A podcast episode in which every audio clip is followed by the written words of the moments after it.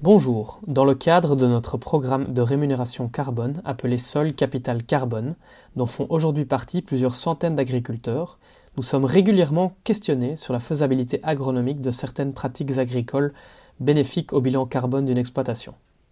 Nous nous proposons de répondre avec notre partenaire Ecosystème, spécialisé en formation et en diffusion de contenu agronomique, à ces questionnements techniques au travers d'une série de podcasts appelés Radio Carbone.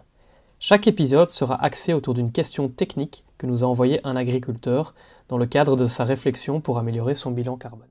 Aujourd'hui, nous nous intéressons au problème de limaces et de rongeurs dans des systèmes de travail réduits du sol. Dans ces systèmes, ces ravageurs peuvent devenir un problème complexe à gérer.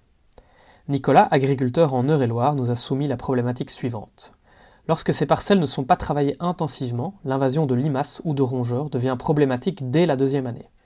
Il se pose donc la question de continuer sa réduction du travail du sol. Certaines de ces cultures, comme le colza ou les pois, mais aussi ces intercultures sont fortement impactées et il n'a pas envie de devoir augmenter fortement sa consommation de produits phytosanitaires pour arriver à se passer de la charrue. Nous avons donc soumis la question à notre partenaire Ecosystème, dont voici la réponse. Bonjour Nicolas, tu nous poses la question de comment gérer la pression des limaces et des rongeurs en agriculture de conservation des sols et notamment, tu demandes un peu plus d'explications pour la réussite des colzas et des couverts végétaux. Alors, il y a plusieurs choses à prendre en compte. D'une part, la réussite de la gestion des biograsseurs de manière générale euh, se fait par une approche multifactorielle, ou plus simplement, il faut que tu utilises différents leviers, à la fois à l'échelle de ton système de culture et au niveau de la technique ou de l'itinéraire culturel. Déjà, peut-être qu'il serait intéressant de revoir la proportion de céréales que tu as dans ton système de culture. N'y aurait-il pas trop de céréales, ce qui entraînerait donc un contexte favorable au développement des limaces et des rongeurs? Peut-être qu'il pourrait être intéressant d'intégrer de la légumineuse pour abaisser le rapport cessurène des résidus que tu mènes au sol et pour mieux équilibrer la ration alimentaire que tu apportes au sol. Ça, c'est un premier point.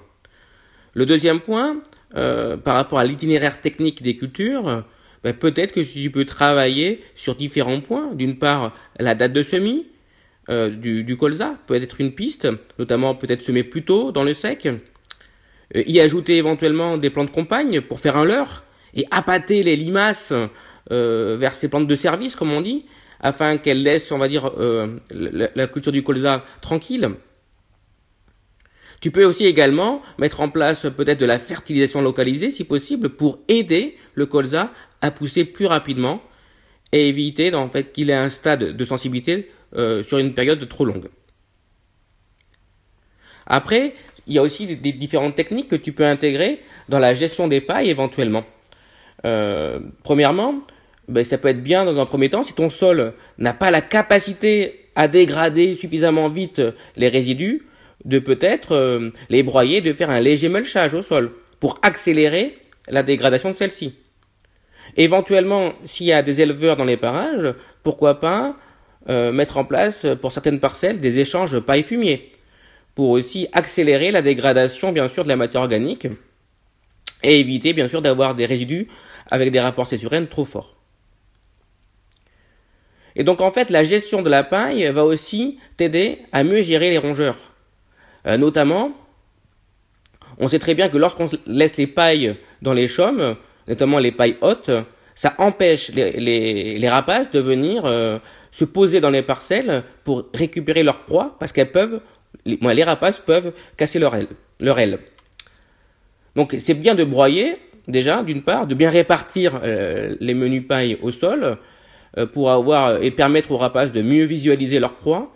Et en même temps, il faut disposer dans la parcelle euh, des perchoirs afin qu'elles aient euh, donc un élément en hauteur pour venir se reposer.